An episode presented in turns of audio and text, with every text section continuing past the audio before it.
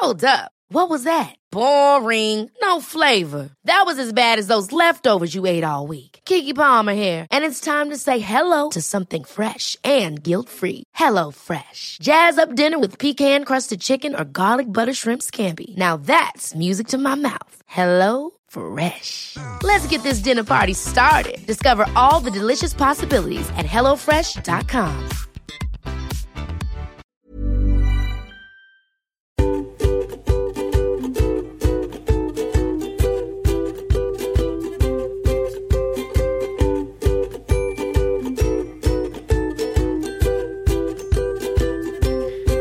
Då är ni välkomna till Parkinson-podden igen. Idag är jag i Lund och träffar professor Håkan Widner. Och vi ska prata om forskningen kring Parkinsons sjukdom. Kommer det dyka upp bromsmediciner framöver? Finns det eventuella botemedel någonstans långt fram? Vi ska prata om detta och mycket mer. Välkomna ska ni vara. Håkan Widner, professor i neurologi. Du är också välkommen hit. Tack. Tack så mycket. Tack för att du tog dig tid eh, att komma hit för att du sitter på Parkinsonakademin just nu. Vad gör ni för någonting där? Ja, Parkinsonakademin är en, eh, en organisation som skapades för ungefär 15 år sedan för att eh, underlätta möjligheterna till klinisk forskning, framför allt i Lund men också andra eh, orter. Och så har vi ett, en uppgift att försöka undervisa i och kring Parkinson-relaterade frågor. Hur skulle du säga att intresset för Parkinson är överhuvudtaget i sjukvården? Ehm, jag skulle säga att intresset är stort. Ehm, sen är det alltid så att kunskaperna, eh, om man inte sysslar med det dagligen, eh, kan variera väldigt. Mm, det kan jag tänka mig. Du, vi, hur skulle du beskriva forskningsläget eh, om Parkinsons sjukdom idag? Känns det förhoppningsfullt eller står ni och stampar eller hur tycker du det känns? Ja, alltså i stora eh, drag så eh, är det väldigt mycket som händer. Det är mycket som rörs runt i grytorna. Eh, eh, både eh, i så säga, grundforskning om sjukdomsmekanismer men också när det gäller mer patientbehandlingsmetoder på olika sätt. Mm. Och det är inte bara läkemedel utan det är väldigt mycket annat. Är det Så någonting det... specifikt du skulle vilja nämna kort som sticker ut? Ja, alltså vad som är väldigt roligt är att Eh, just till exempel fysioterapi eh, och eh, aktivitetsrelaterade frågor kommer upp nu i en, en riktig seriös forskning där man försöker förstå mekanismer bakom det. Och det här är någonting som, som absolut har framtiden för sig. Mm. Vi ska dyka ner mera i det där om en liten stund naturligtvis. Om man, kanske kork, korkad fråga men enkel. Vad är den svåraste nöten att knäcka för att hitta ett botemedel? Ja. Det är en enkel för, fråga, eller hur? alltså, eh, man måste lite definiera vad man menar med botemedel. Mm. Eh, den liksom att eh, tänka sig att Parkinsons sjukdom liksom försvinner.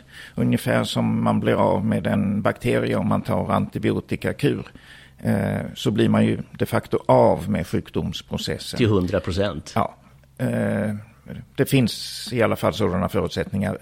Egentligen det vi, om man med det menar eh, bot, då kommer vi inte komma någon vart. Sen om man kan påverka sjukdomsprocessen, så antingen förlångsamma den eller kanske till och med förhindra den. Eh, och sen är det ett litet annat steg om man ska vända skutan tillbaka eh, till som det en gång var. Eh, det eh, eh, att, att påverka sjukdomsprocessen, det är fullt realistiskt. Vad ligger det i tiden skulle du säga? Ja, närmare än vad vi tror faktiskt. Ehm, Pratar det, vi fem år, tio år eller? Försöken pågår. Eh, det pågår åtminstone tre, fyra stycken sjukdomsmodifierande behandlingar och det är fler på gång. Och vad visar de så här långt? Eh, en av dem har eh, i liksom den första studien visat att man har kunnat eh, ja, påverka förloppet i en gynnsam riktning. Så man, eh, och om detta är sant är eh, väldigt viktigt att komma vidare med. Mm. Det är svårt att säga, alltså det måste vara eh, vetenskapligt bevisat innan du kan säga det egentligen. Är det därför du drar lite på svaren? Ja, och, och det är ju så äh, äh, att äh, det har gjorts många försök att försöka bromsa sjukdomen. det är, och de har hela tiden omtolkats, att det trots allt har funnits en, en annan förklaring än att det är att man bromsar själva sjukdomen. Mm. På ett annat sätt så påverkar man symptom som så att säga, inte har direkt med själva sjukdomsprocessen att göra. Vad den nu än är för Komplicerade något. system naturligtvis. Ja, och man kan säga så att det är så väldigt många, eh, om, om, man låt oss säga mäter skakningar, mm. som är ett av huvudsymptomen vid Parkinson, mm. Så är det inte ett mått på hur svår Parkinsons sjukdom är. Man kan skaka jättemycket och ha en ganska lindrig Parkinson eh, och ganska kort eh, tids eh, mm. sjukdom. Och man kan ha en mycket eh, snabbt förlöpande allvarlig eh, Parkinson-sjukdomsprocess och i princip inte ha några skakningar alls. Nej. Och om vi då skulle ha mätta skakningar och tolka det som att eh, vi tar bort skakningarna helt och hållet och att det är det som är måttet på Parkinsons sjukdom och behandlingen så är det fel. Eh, och det är just sådana här saker. Hur mäter vi eh, sjukdomsprogress mm. genom att i princip titta på patienterna. Vi ska dyka ner mera i det här om en liten stund och prata om eh, mediciner och transplantationer och fysioterapi som du sa också. Alltså det är ungefär 20 000 som har Parkinson och det är ungefär lika många, vad är det, 3-4 000 per år som får diagnosen, någonting sånt? Knappt. Knappt. Tror vi. Ja, ja. någonstans ja. där i alla fall. Eh...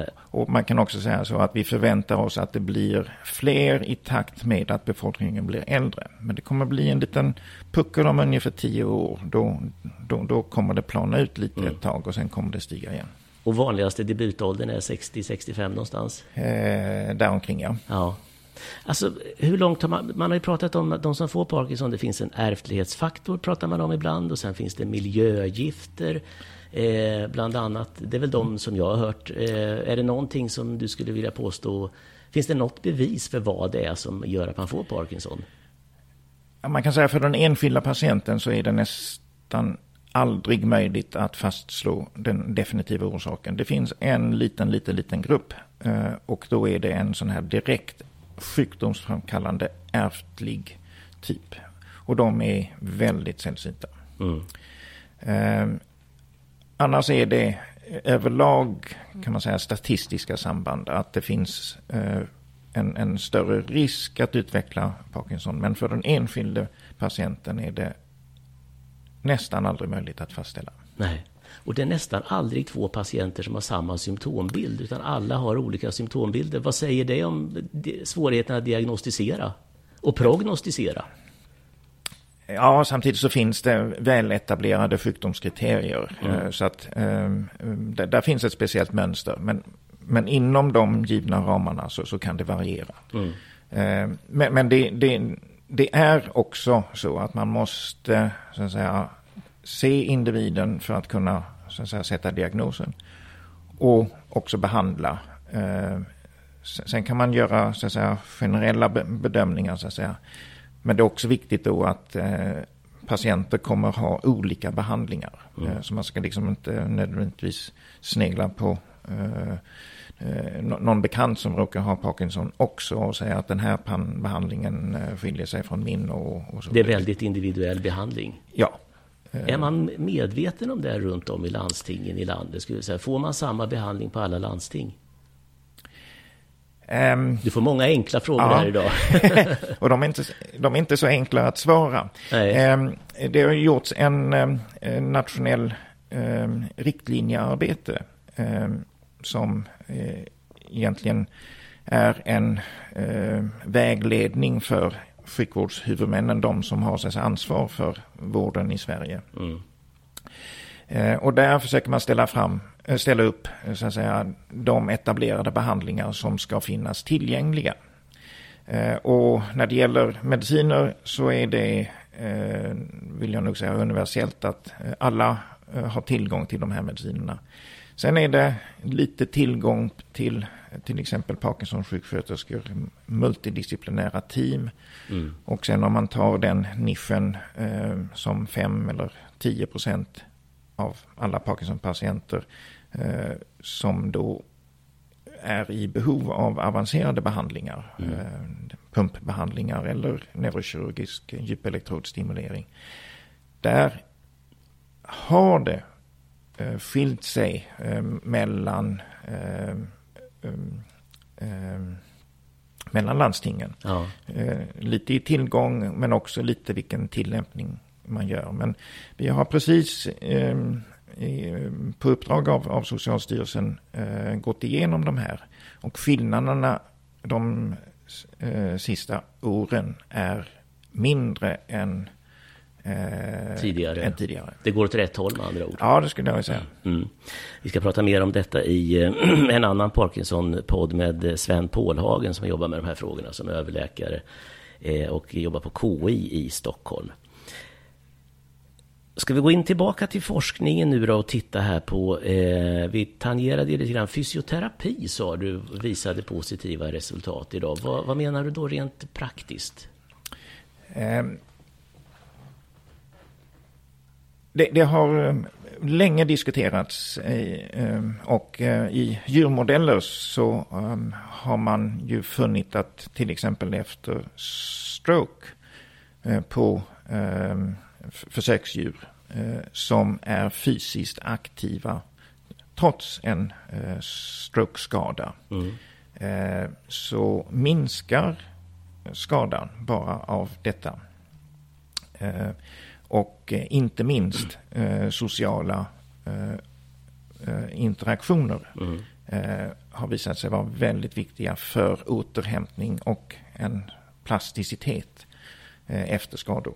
Och det har också tillämpats på djurmodeller av Parkinson att man kan så att säga, förbättra och underhålla eh, ja, egentligen andra system. Eh, eh och det börjar nu så att säga, översättas i forskning på eh, patienter där fysisk träning och man undersöker eh, hur det fungerar eh, i hjärnan efteråt, alltså med funktionell MR och liknande. Vilken typ av eh, fysisk träning är det då? Är det, går man på gym och träffar andra människor samtidigt eller är man hemma själv och gör sina det är lite det, det är lite det man håller på och tittar på. Okay. Eh, och här finns allting från så här, högintensiv kort träning till eh, mer eh, vardaglig aktivitet på olika sätt. Mm. Men fysisk aktivitet är väl alltid positivt i Parkinsons sjukdom och andra sjukdomar också naturligtvis. Men... Ja, det skulle jag säga. Mm. Det, det, det, och det, är viktigt att man är aktiv. Alltså en, en, en mycket stor del av Parkinson symptomen hänger ihop med så att säga, rörelseförmågan. Mm. Eh, men den kan man så att säga, träna och underhålla och hålla igång. Du eh, pratar om den sociala biten där också. Det finns väl en risk att man isolerar sig när man har fått Parkinsons? Är det inte så? Absolut. Och, och, och, och, det är också en sån här aspekt som, som den är lite mindre väl etablerad. Mm. Men jag tror den är väldigt viktig. Du sa MR, är det magnetröntgen det? Det, det stämmer. Och då ska man med magnetröntgen kunna se eh, förändringar i hjärnan alltså av detta i så fall, den här träningen? Om, om man gör en så kallad funktionell MR. Och de, de här är inte helt lätta att uh, tolka och uh, göra de här studierna. Men, men, men det börjar komma. Mm. Det, det, här ser förhoppningsfullt ut som du säger. Ja, det är väldigt spännande. Mm. Därför att det är en, en, en så att säga, aspekt som alla i princip skulle kunna mm. eh, så att säga, komma eh, att, att åtnjuta eller delta i på ett annat sätt. Mm. Eh, och eh, biverkningsrisken är ju minimal. Mm. Okej, okay, man kan dricka uh, fotleder och... Och lite träningsverk. Ja. ja. men, det men, men, men, det är... Uh, och det är ju en, en uh, liksom också en egen aktivitet som... som det, det, är inte liksom bara att man sitter och, och väntar på eller tar ett piller eller någonting sådant. Utan Nej. Det, det, finns väldigt många följdeffekter av det här. Det är ju många kognitiva symptom också på en, eh, en Parkinson-diagnos. Just det här med nedstämdhet och att man då känner sig annorlunda, att man kanske isolerar sig. Betyder den här psykologiska biten att träffa andra människor eh, mycket för det fysiska välbefinnandet och psykiska naturligtvis? Um, ja, det gör det absolut. Um, och det är... Um, det är ju inte... Där, finns inte uh, liksom riktigt bra studier och det är lite svårt att, att, göra mm. kontrollerade studier i det här sammanhanget. Man kan liksom inte sätta en i, isoleringsbyrå och de andra är socialt Nej. aktiva. och se vem som mår bäst. Ja, just det. Men att överlag vara så att säga, socialt aktiv och fysiskt aktiv. Mm. Det, det, är viktiga aspekter. Mm. Ur, ur uh, ja, människan är en, så att säga, en social varelse. Om vi tittar farmakologiskt på mediciner. Eh, det kom ju levodopan, heter det, va? Madopark bland annat då för många år sedan. Eh, och ja. även någon form av grundbult i medicineringen vid Parkinson. Just det, absolut. Eh, hur ser det ut där på forskningen? Och, eh, där kan man säga så, eh, det, det, eh, just levodopa till exempel, så börjar det komma ett par helt nya eh, så att säga, tillämpningar på det. vi har, förutom alla nu tillgängliga tab tabletter i olika former med levodopa, så uh, finns det ju duodopa i form av en gel. Det kommer komma en variant på den här gel med en tillsats som gör att man kan minska ner volymerna. Mm. Mm. och vi räknar med att inom kanske ett år eller lite mer att det kommer en pumpbehandling med levodopa direkt under huden. Okej. Okay. Eh, och ehm, det är, det är en väldigt intressant eh, vidare eh, tillämpning. Som portionerar ut då, är tanken eller? Ja, som... Alltså problemet med L-dopa när man tar det i form av tabletter det är att den bryts ner väldigt snabbt. Mm.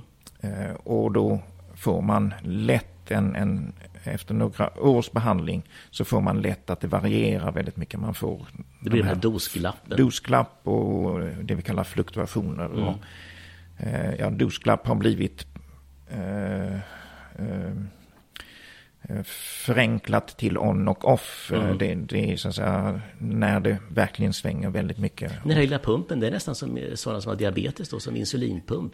Det är den, eh, för, där, där kan man säga blodsocker som varierar om man ger insulin så, så får man ner det. Men där kan det också svänga väldigt mycket. Mm.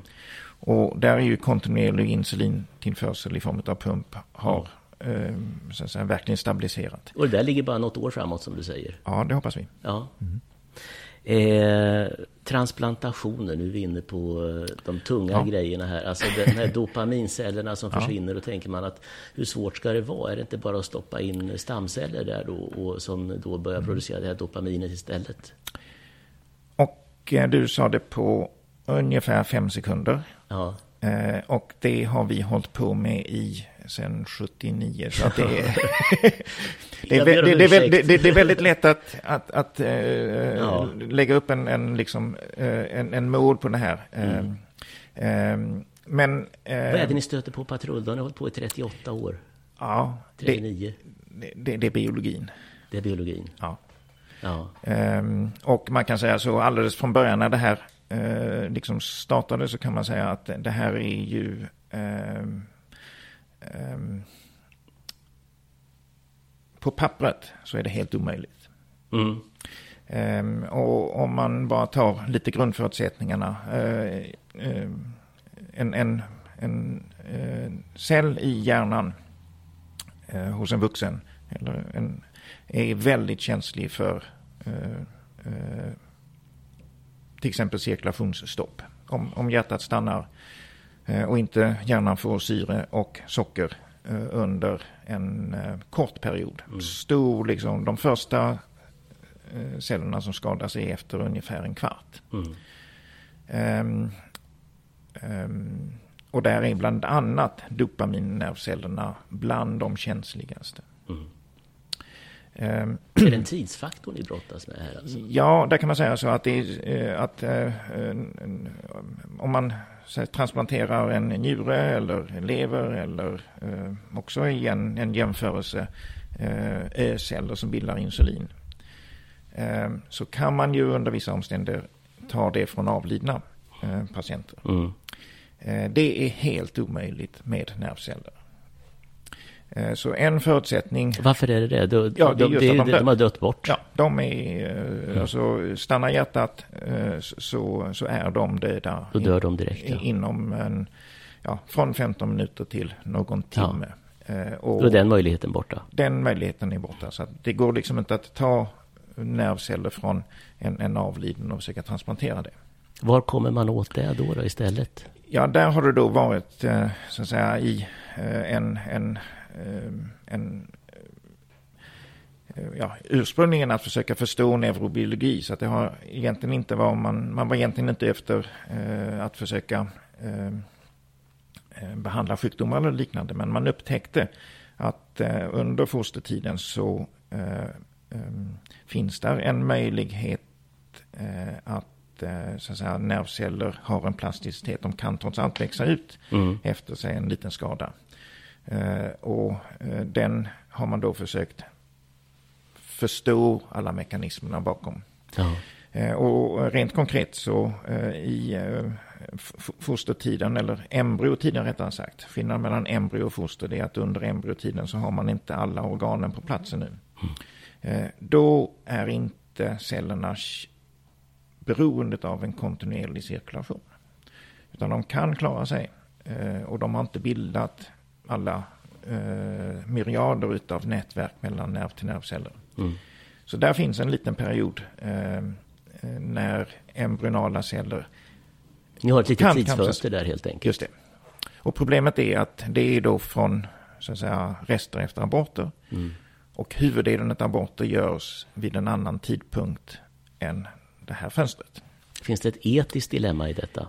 Ehm, ja, det gör det absolut. Ehm, samtidigt kan man säga så att det här har diskuterats och blivit eh, så att säga, integrerat i svensk lagstiftning. Så mm. att eh, donation av rester efter aborter regleras i transplantationslagen som också reglerar eh, allting runt till exempel hjärt och lungtransplantationer. Är transplantationer en framkomlig väg överhuvudtaget skulle du vilja säga? Med embryonala eller fosterceller så är det det inte. Eh, men det börjar nu bli intressant eh, att eh, det går att producera rätt typ av dopamincell från stamceller. Okej. Okay. Så det vad vi har gjort här, vi har ju så att säga varit Eh, eh, Eh, med från början. Eh, upptäckterna kring det här eh, gjordes ju här i Lund och också i Stockholm på slutet av 70-talet. Och sen har framförallt vi här i Lund tagit det här vidare och gjort nu en ny omgång transplantationer med omogna nervceller.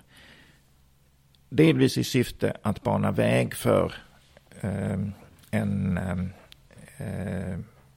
försök med celler som... Så ni kom... gör kliniska tester på det just nu? Ja, med omogna nervceller. Hur lång tid tar det innan det visar någon form av resultat? Ehm, vi har transplanterat färdigt patienterna. Eh, det blev något färre än den absolut ursprungliga planen, men, mm. det är tillräckligt. Och eh, det kommer ta ytterligare ett och ett halvt, två år ungefär. Har ni sett någonting så här långt?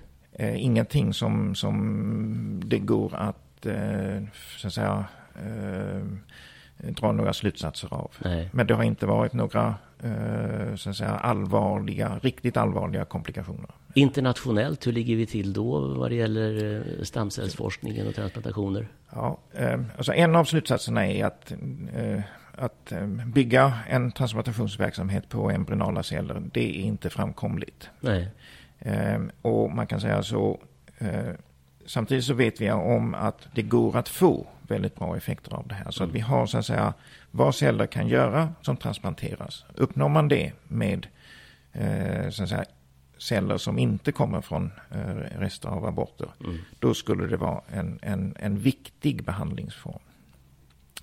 Eh, och vad som har hänt är att eh, de första stamcellerna som identifierades eh, från nervsystemet var ungefär år 2000. Mm. Eh, och man kunde producera fram dopaminceller. När de nu under alla de här åren har transplanterats så har det inte varit riktigt lika bra som fosterceller eller embryonala celler. Och det visar sig att det är en alldeles speciell subtyp som ska till. Och nu så finns där tre recept på hur man får fram dem. Mm. Och ett av de recepten har eh, eh då en, en forskargrupp här i Lund eh, eh, så att säga, både definierat och verkligen förfinat. Mm. Så nu är det en verklig, eh, vilka... Eh, det finns många trådar att dra i helt enkelt. Ja, och eh, där, där är nu fullt möjligt att få fram precis rätt subtyp.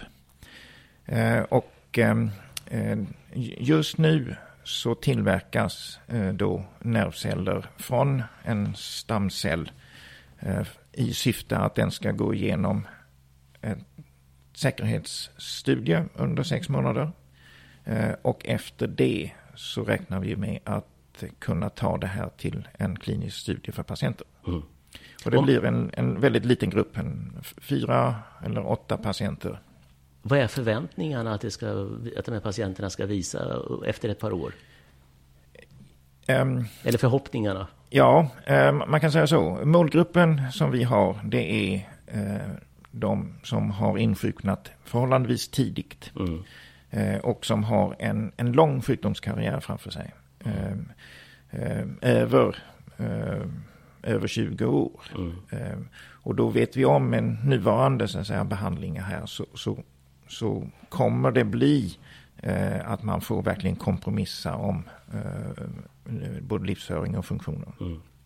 Medicinerna vara kortare och eh, även om man kan komma långt med olika symptomatiska behandlingar så skulle vinsten vara väldigt stor att om man kunde så säga, ersätta de här.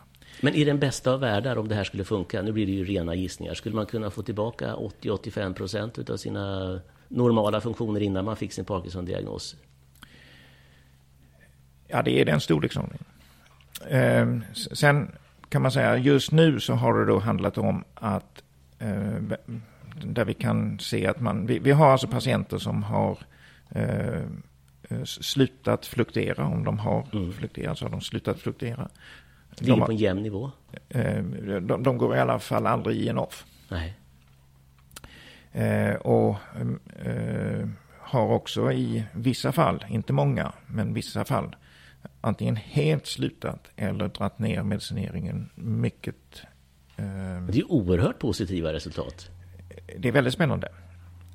Och, och kruxet är att det är inte för alla. Mm. Eller alla som har transplanterats, och de är ju inte jättemånga, men, mm. men, eh, men där finns en liten undergrupp där det verkligen har varit en stor vinst. Mm. Eh, och, och, den är jämförbar med DBS-effekterna, så att säga. De här deep brain surgery, när man stoppar in elektroder i, i basala ganglierna, heter Just det, precis ja. Mm.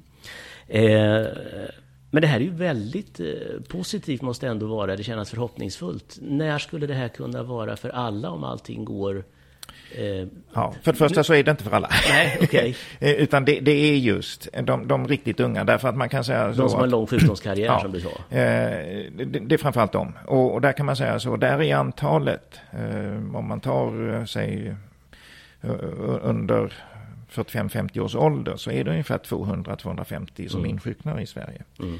Eh, eh, där är det, det är i princip en operation i veckan eh, via alla neurokirurgiska kliniker. Eh, och eh, det är, det är, inte riktigt så många DBS-operationer som görs, men, men det är liksom fullt möjligt. Ja. Och, och Um, nu kommer ju inte alla opereras och så. så att, men, men det är de här, alltså det är fullt, fullt realistiskt att, uh, att det här kan bli en behandling förutsatt att man verkligen kan förutse effekterna. Mm. Och att det är eh, så att säga, en, en rimlig säkerhet kring detta. Då måste jag ställa frågan, vad ligger det i tiden tror du? Om du får gissa. Ja. Det ju, finns ju inga sanningar i det här 100%. Man kan säga så om, om, om, om säkerhetstesterna med de här cellerna som produceras just nu eh, går bra eh, så planerar vi för en klinisk studie inom ja, ett till ett och ett halvt år. Det är ju ganska kort tid trots ja. allt. Där är eh, en, en, en, diskussion med och så att säga, vi behöver få tillstånd från Läkemedelsverk och etikkommittéer. Och, så att det, det, det är mycket arbete innan dess. Mm. Men om allting går på räls så, så är det fullt realistiskt. Och, och, vi sitter just nu med alla de här planerna. Jag, jag har lite senare i ja, nästa vecka har vi ett, ett planeringsmöte. Vi har eh, möte med eh, olika myndigheter eh, in, inplanerade. Mm. Då är det både alltså stamcellstransplantationer eh, som är positiva på sikt om allting går på räls. Eh, farmakologiskt pratar vi om det här gelet och, och, och den här eh, Nya pumpen, subkutana ja. pumpen då, ja, som skulle ge mm. eh, ett jämnare flöde då utav levodopa. Eh, och sen den fysioterapin då också som också är på det stadiet nu som är positiv.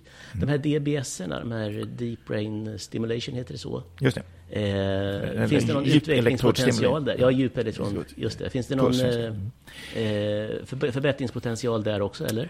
Eh, ja, det gör det. Ehm, ehm, eh, nu är det ju en så att säga, etablerad behandling och det är egentligen vid Parkinson så är det sex olika tillstånd så att säga, eller mm. komponenter. Eh, det är ju inte någonting som direkt är sjukdomsmodifierande, men, men den har eh, så att säga, egenskaper att, eh, så att säga, göra... Ja, man tar bort elektriska felsignaler. Och, och poängen är att, eller jag brukar säga så här, hjärnan är elektrisk mm. till väldigt stor del. Skickar myriader av elektriska mm. impulser. Mm. Och däremellan så finns det ett kemiskt mellansteg med signalämnen och där är dopamin en väldigt viktig sådan. Och mediciner kan vi påverka just mellanstegen. Eh, men med en djupelektrodstimulering då kommer vi åt elektriciteten också. Och då kan man få en, en punktbehandling eh, mot eh, så att säga, störningar i e-, elektriska impulstrafiken som gör att man kanske inte behöver ösa på med jättemycket mediciner. Um, och, och, och då, då, är det så att säga en, en komponent, en delkomponent i behandlingen. Mm. Och till exempel skakningar. Skakningar är ett elektriskt fenomen. Mm. Det har blivit en, en, en, en självsvängningsfenomen eh, i elektriska kretsar. Mm. Och den blockerar man eh, ofta oerhört effektivt. Man kortsluter den helt enkelt? Ja, kan man säga. Ja. Och då försvinner eh, skakningen helt och hållet. Nu ringer de på, du vill så komma till nästa möte. Du, eh, men i grunden kan man ju faktiskt säga att eh, forskningen går oerhört bra just nu och det finns flera olika varianter framöver. Eh, om vi skulle ses om fyra, fem år igen, eh, vad önskar du att du skulle kunna säga då på mina frågor hur vården ser ut av Parkinson-patienter idag? Um, ja, just själva vården här, då, då, kan man ju säga de... de Eller behandlingsmetoderna. Uh, ja, eh, men eh, de, de hänger lite ihop. Mm. När, när det gäller vården så hoppas vi att den ska kunna utvecklas så att alla ska ha, alla patienter ska ha tillgång till en eh, Parkinson-sjuksköterska till exempel. Som eh, så att säga har tid och möjlighet att ge eh, mycket information och stöd på olika sätt. Mm. Man ska också ha möjlighet att ha så att säga träffat och fått hjälp och stöd från ett, ett team fysioterapeuter, arbetsterapeuter och liknande för att, så att säga, ge en, en, en, en helhetsbild. Behandling av Parkinson är inte bara mediciner. Nej. Utan det är väldigt mycket runt omkring. För, förhoppningsvis så finns pumparna då som vi pratade om? Eh, det gör de säkert. Eh, var är vi transplantations eh, av stamceller? Eh, tror du? Kommit en bra bit längre? Då borde, om låt oss säga fem år, så i den bästa av världar så har vi resultat från de första stamcellstransplantationerna. För att kunna ta det ytterligare steg framåt. Ehm, en annan eh, sak som, som skulle kunna ha kommit, det är ju verkligen försök att försöka bromsa sjukdomsprocessen. Mm. Med, med eh, transplantationer, då tjuvkopplar vi så att säga, på ett sätt. Vi, vi ersätter helt enkelt mm. eh, celler som ha, har skadats eller försvunnit. Eh, men eh, där finns möjligen eh, eh, möjligheter att, så att säga, bromsa själva sjukdomsutvecklingen. Nedbrytningen av de här dopamincellerna helt enkelt. Just det. Är det hämmare av något slag man pratar om? Eller? Ja, eh, nu går vi in där kan man säga så att eh, där pågår just nu en fyra, fem, sex olika spår som man följer. Mm. En del går på eh, ett ämne som heter alfasynuklin som så att säga bygger upp nervändarna. Och alfasynuklin eh, är med i sjukdomsprocessen. Eh, den den rostar, den oxiderar, den, den, det är en sorts armeringsjärn mm. i, i nervändarna och den kan påverkas. Och den vet vi är med i sjukdomsprocessen. Då är möjligen så att det är den som förmedlas eller förs över ah. mellan nerv till nervceller. Så där pågår försök och det kommer komma fler inom en, en, en nära framtid att eh, med antikroppar förhindra att de här går över mellan cellerna. Förhindra nedbrytningen helt enkelt. Eller åtminstone, enkelt uttryckt. Eller åtminstone förhindra spridningen ja. Eh, från cell till cell. Så man eh, stoppar upp sjukdomsförloppet, man blir inte sämre än vad man är just det, byter, det, är, för, det är förhoppningen. Ja. Eh, det är också en, en form av vaccination som möjligen skulle kunna göra samma sak. Mm. och det pågår redan på patienter. Vaccination? Ja. Då lurar man så att säga, immunsystemet att så att säga, känna igen ett onormalt alfasynuklin som då ska förhindra att det sprids vidare. Har det visat någonting hittills i de kliniska eh, testerna? Eh, bara att, eh, eller det som, som är känt så att säga, är bara att det eh, är, som vi säger, säkert och eh, utan alltför allvarliga biverkningar. Mm. Eh, så att säga, effektstudierna har inte riktigt börjat, men det, det kommer komma igång här. Det är planer för det det, det är framförallt i Österrike och Tyskland som eh, det planeras. Hur, alltså internationellt, var, vilket land ligger längst fram eller vilka länder skulle du vilja påstå? Ja, det, det händer eh, mycket. Eh, det, det, är ju liksom de länder som, som satsar mycket på forskning. Så att Europa och, och USA. Mm. Sverige står sig väl också. Ja. Framförallt Lund såklart. um, det, det, det, um, det, det står sig bra. Uh, det gör det. Sen, sen kan man alltid uh, uh,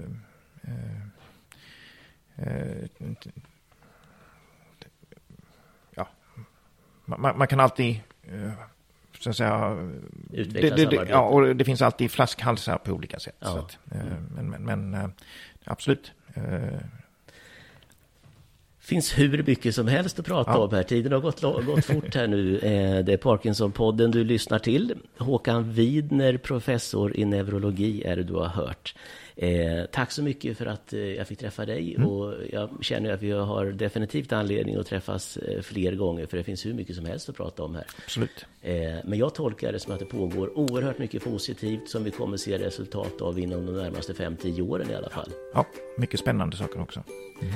Tack så mycket för att ni har lyssnat på Parkinson-podden och jag heter Anders Stålhammar. Tack mm. för idag. Hej då.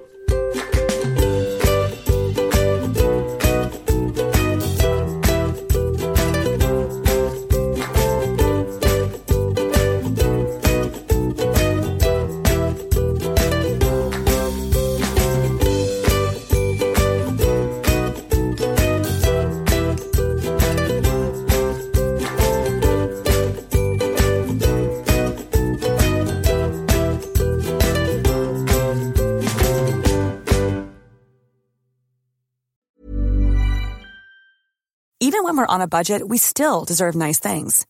Quince is a place to scoop up stunning high-end goods for 50 to 80% less than similar brands. They have buttery soft cashmere sweaters starting at $50, luxurious Italian leather bags, and so much more. Plus, Quince only works with factories that use safe, ethical, and responsible manufacturing. Get the high-end goods you'll love without the high price tag with Quince. Go to quince.com/style for free shipping and 365-day returns.